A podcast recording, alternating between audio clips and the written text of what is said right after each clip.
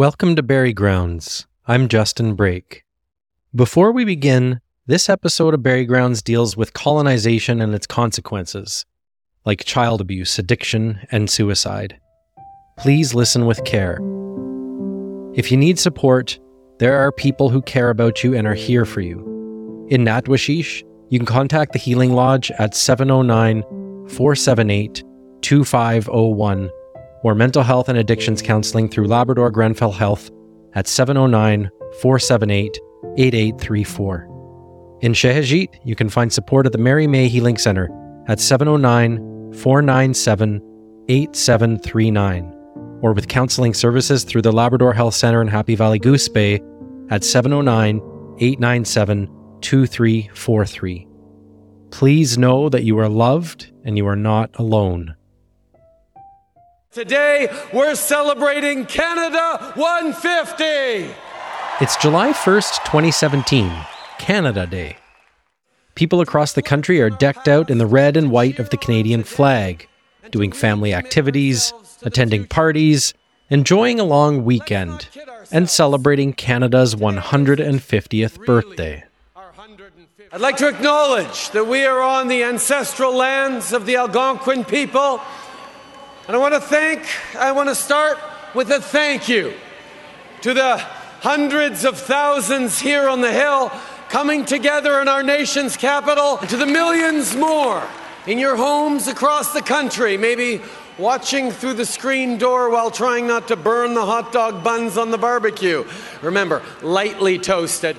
In Newfoundland and Labrador, many are doing the same, but also observing Memorial Day to honor the 700 soldiers from here who died on July 1, 1916, at Beaumont Hamel in France during World War I. July 1, 2017, marks the centennial of Newfoundland's Memorial Day. While most of us are celebrating or remembering the fallen from World War I, something else is happening on July 1, 2017. Something big. Innu leaders from Labrador are paying a visit to the Federal Indigenous Affairs Minister Carolyn Bennett at her Canada Day event in her downtown Toronto riding.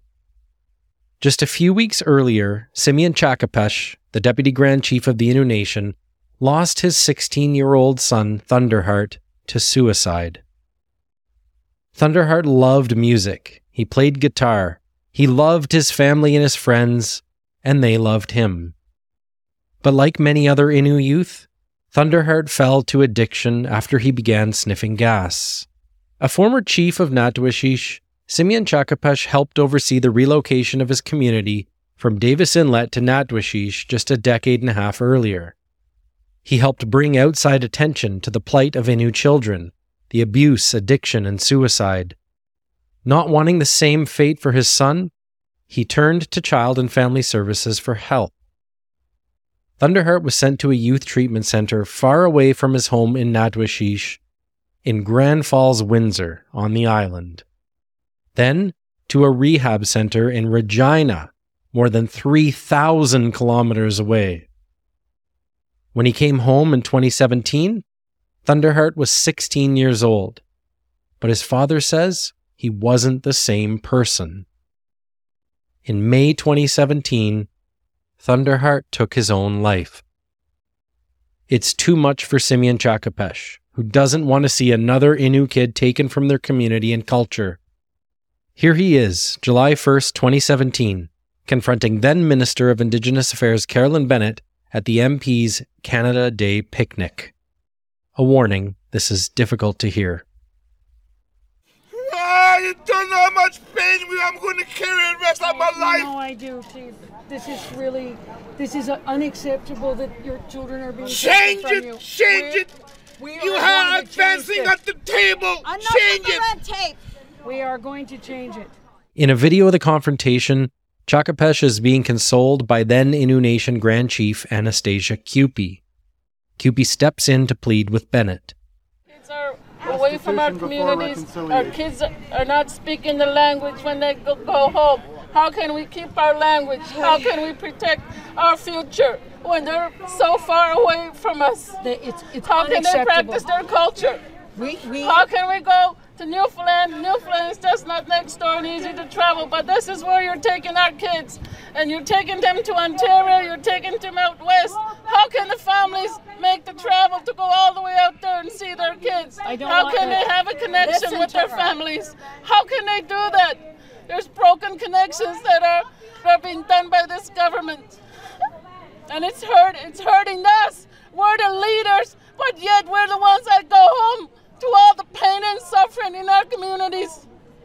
This is what's happening. And yet the Prime Minister says there's money there to help the communities to build the capacity to make investments. But it's just sitting there. And it's not helping anyone. It's just sitting there. How long are we going to wait? We need change. The federal government has jurisdiction over a lot of things when it comes to First Nations and the Indian Act, but it's the provinces who are responsible for overseeing child welfare. The Innu Nation says that at any given time, approximately 1 in 10 children from the two communities are in state care. A report to the Canadian Human Rights Commission in 2019 says that more than 40 of the roughly 60 children in provincial care from the Mushuau Innu First Nation were in care outside of Natuashish, away from their families, communities, and culture.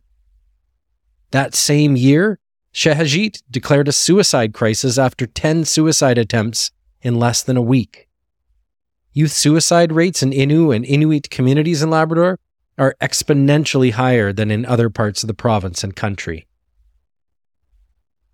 After the Innu leaders' confrontation with Carolyn Bennett made national headlines, then Newfoundland and Labrador Premier Dwight Ball met with them four days later. After an hours long meeting, Ball announced the province would launch an inquiry into the treatment of Innu children in the child welfare system. He hoped it would begin that fall, but it took six years. The province appointed commissioners in 2021, and the inquiry finally held its first hearings in February 2023. The inquiry will examine the underlying social, economic, cultural, institutional, and historical causes that contribute to the overrepresentation of Innu in that system and provide recommendations for a new path forward. It'll also investigate the deaths of specific Innu children, youth, or young adults who had experience in care or custody. When we come back, Simeon Tshakapesh invites us into his home. Stay where you're to.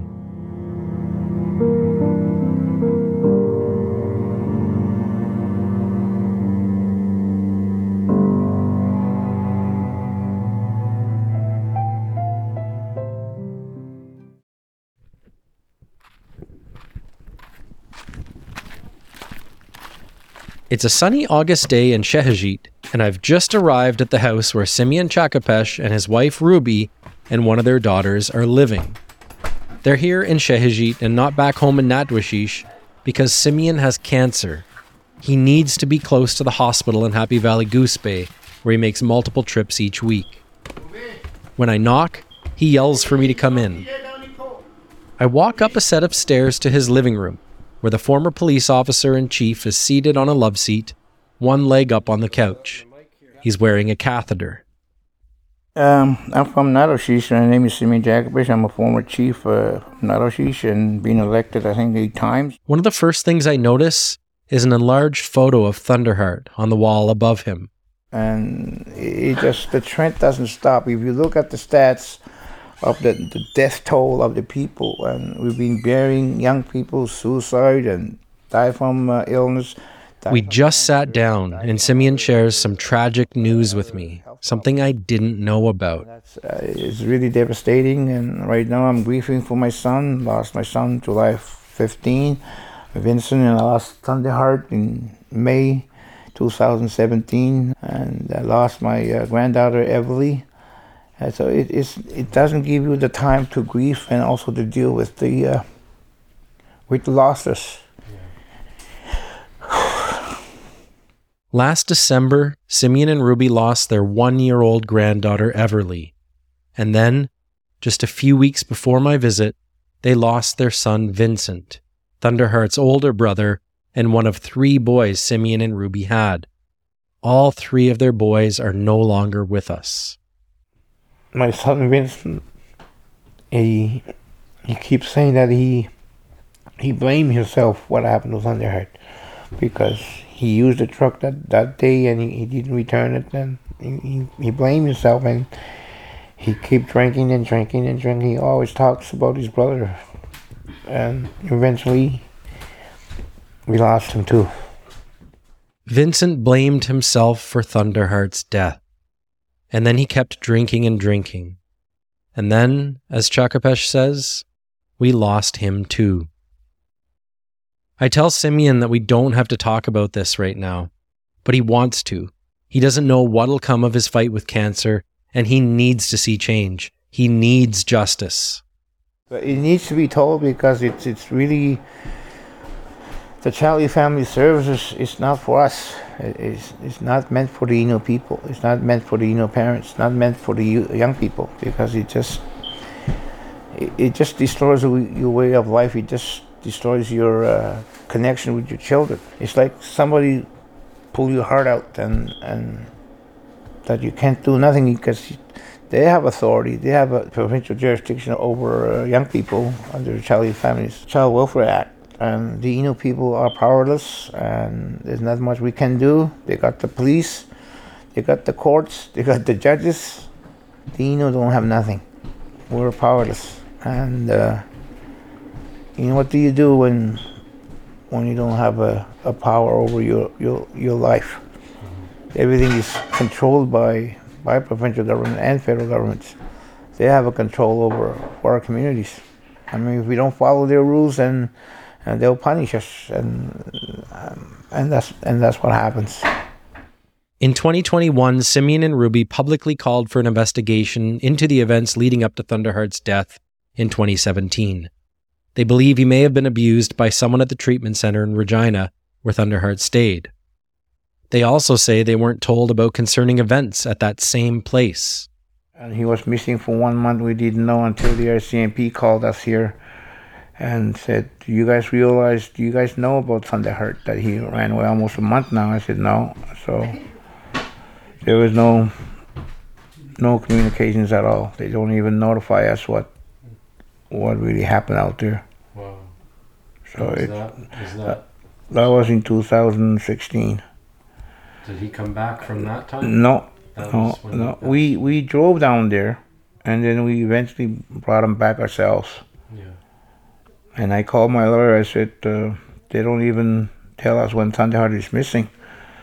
Uh, even social workers, our social workers don't even try to co- communicate with us. They, they were just working against us.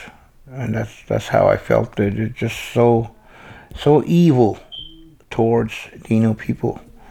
They just, they don't really care. I don't think they have any passion over the Innu.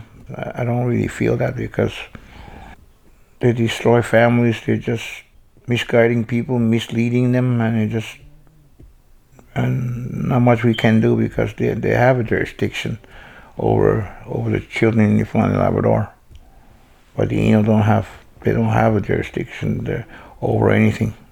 Like like I said, they got RCMPs on their side, they got the judges on their side, and they got the lawyers on their side. So. What do we have as Innu people? Simeon tells me that he and Ruby are really struggling. Well, I think it's really I need I really need to ask questions. Child Welfare Act, and that's that's that's what killed us. I think as as the parents, me and Ruby, and me and Ruby start drinking, start drinking after Thunderheart uh, left. We we didn't usually drink, but there was no no help. He says when the inquiry last visited the community, they weren't ready to talk. Now, they're trying to find the strength to do it this fall. I still feel feel not very strong yet, but um, eventually I, I will be ready. But half of my uh, half of my uh, uh, strength not there. I'm still not. I'm still thinking about it. I'm still. It, it still hurts when when I talk about it, and it, it still it's really painful. It's it's really traumatized me. Yeah. Seeing my my son on the body back in, in the clinic. Thunderheart. And it's going to be the hardest thing I ever going to do in my life, I think, talking about it. And, and it, I still can feel it in my throat, and I still can feel it. it should never happen what happened, I think, and and I think somebody should be accountable. And, I'm going to try to make sure somebody's going to be accountable what what what happened to him. Know, so somebody need, needs to pay because I'm the one who who's living with it, and my wife. The inquiry is being led by three commissioners former Provincial Justice James Igloliorte, who's a Inuk from Hopedale, Mike Devine, a former social worker and retired professor from Memorial University's School of Social Work, and the third commissioner, former Innu Nation Grand Chief Anastasia Qupee, who accompanied Tshakapesh to Toronto and who we heard earlier plead with Carolyn Bennett to address the crisis.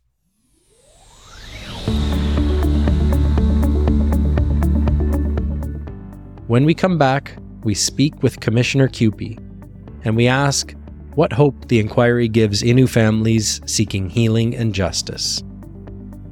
Stay where you're to.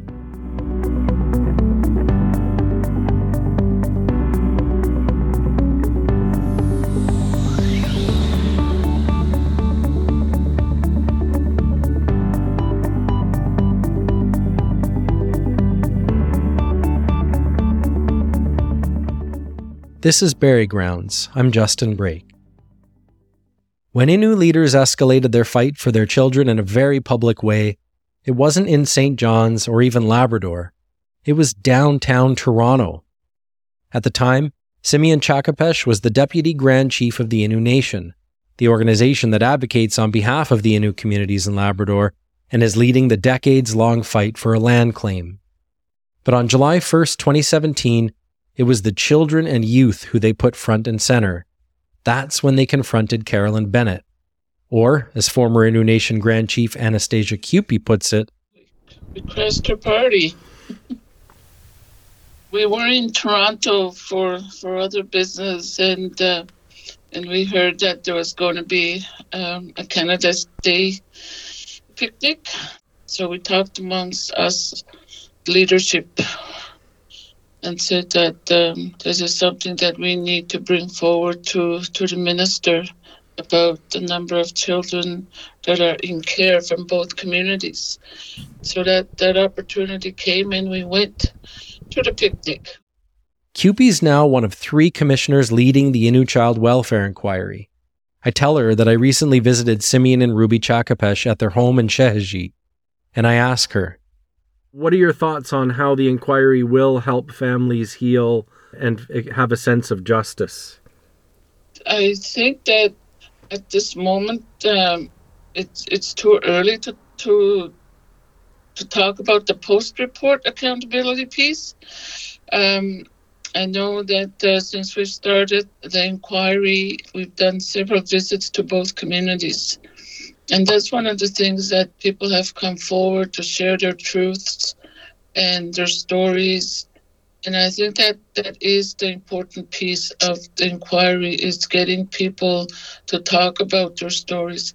Because in, in the past, we've never had an opportunity like this for people to come forward to speak to a commission, to talk about what has happened in their communities, in our communities. And I think that by having that um, process start, I think it's it's an avenue that uh, people are engaged in it, and people are coming forward. And the important piece of it as well is that we have the for us to establish and working with uh, know organizations in both communities to have the mental health supports that people need. So that's kind of where we are at the moment to, listen to people. And uh, these are the stories that people within government did not want to hear. And people never had the forum to, to be able to connect with the government to to have their stories be heard, be listened to. So I think that at this moment, that's where we are, and that's what we'll continue to do. Over the years, Innu have participated in other reports or inquiries, like the 1996 Royal Commission on Aboriginal Peoples, the 2015 Truth and Reconciliation Commission report, the Missing and Murdered Indigenous Women and Girls National Inquiry, and even Innu specific complaints to the Canadian Human Rights Commission. But Qupee says this inquiry is different. This is the, the first inquiry that has been supported by, by government of Newfoundland and Labrador. And this is something that was really um, important and pressing for Innu because we have watched our children being taken out of our communities and away from their culture, away from their families, away from their language. And this is kind of the the pillar, I guess, in terms of why this is so important because a lot of a lot of the young people would come home not really having no connection to the community to the culture to our language. And in both communities we speak our language. We still speak our language and in school too. And we continue to teach our children.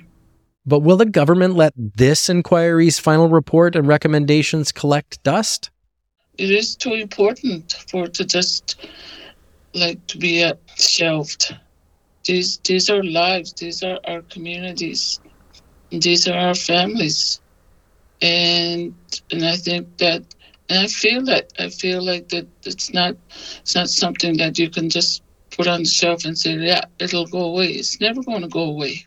During our interview, I noticed something about Anastasia Qupee. She'll talk about the past and the future, but she's very focused on the present. So here we are today. We have the inquiry, we have people coming forward, sharing their stories. Uh, we have, you know, governments doing the work around the prevention. We have, you know, roundtable doing prevention, working with families to keep children in care. We have Sheshatshiu, you know, First Nation establishing emergency homes and running a group home in the communities, in the communities. And so all this work that will tie into it at some point, even after the the inquiry is done, we have to keep moving forward. So I am hopeful things will change. Oh, Canada, our home on a native land. This episode coincides with the National Day for Truth and Reconciliation in Canada. As many Indigenous people have pointed out, there can be no reconciliation without an acknowledgement of the truth. For Innu, that truth is being told right now through the inquiry. The question is are the rest of us ready to hear those truths? And if we are, are we willing to hold decision makers to account in responding to the recommendations? Canada wouldn't exist if we didn't forcibly settle or relocate Indigenous peoples, if we didn't prohibit their languages and cultural practices, if we didn't take children from their families and put them in residential schools, if we didn't inflict all kinds of unspeakable and systemic violence on them. I say we, even though it wasn't me or even my parents or grandparents. I say we because we have benefited from that violence. Everything we have and everything we are is thanks to colonization and the creation of this place we call home. Our home on native land. Canada, we stand on guard.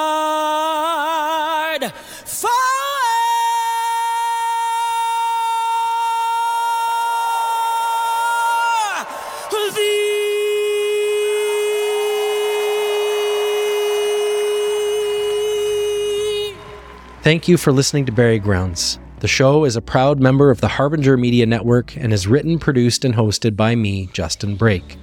If you like our work and want to help us create more local independent journalism, visit theindependent.ca and join hundreds of others with a small monthly donation to support our work. You can also rate Berry Grounds on the app where you get your podcasts, and that'll help us reach more listeners.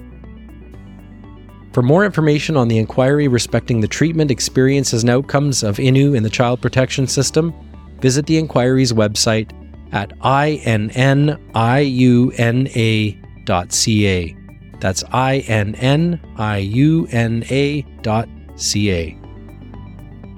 A very special thank you to Simeon and Ruby Tshakapesh for welcoming Berry Grounds into their home at this difficult time. Thanks for listening.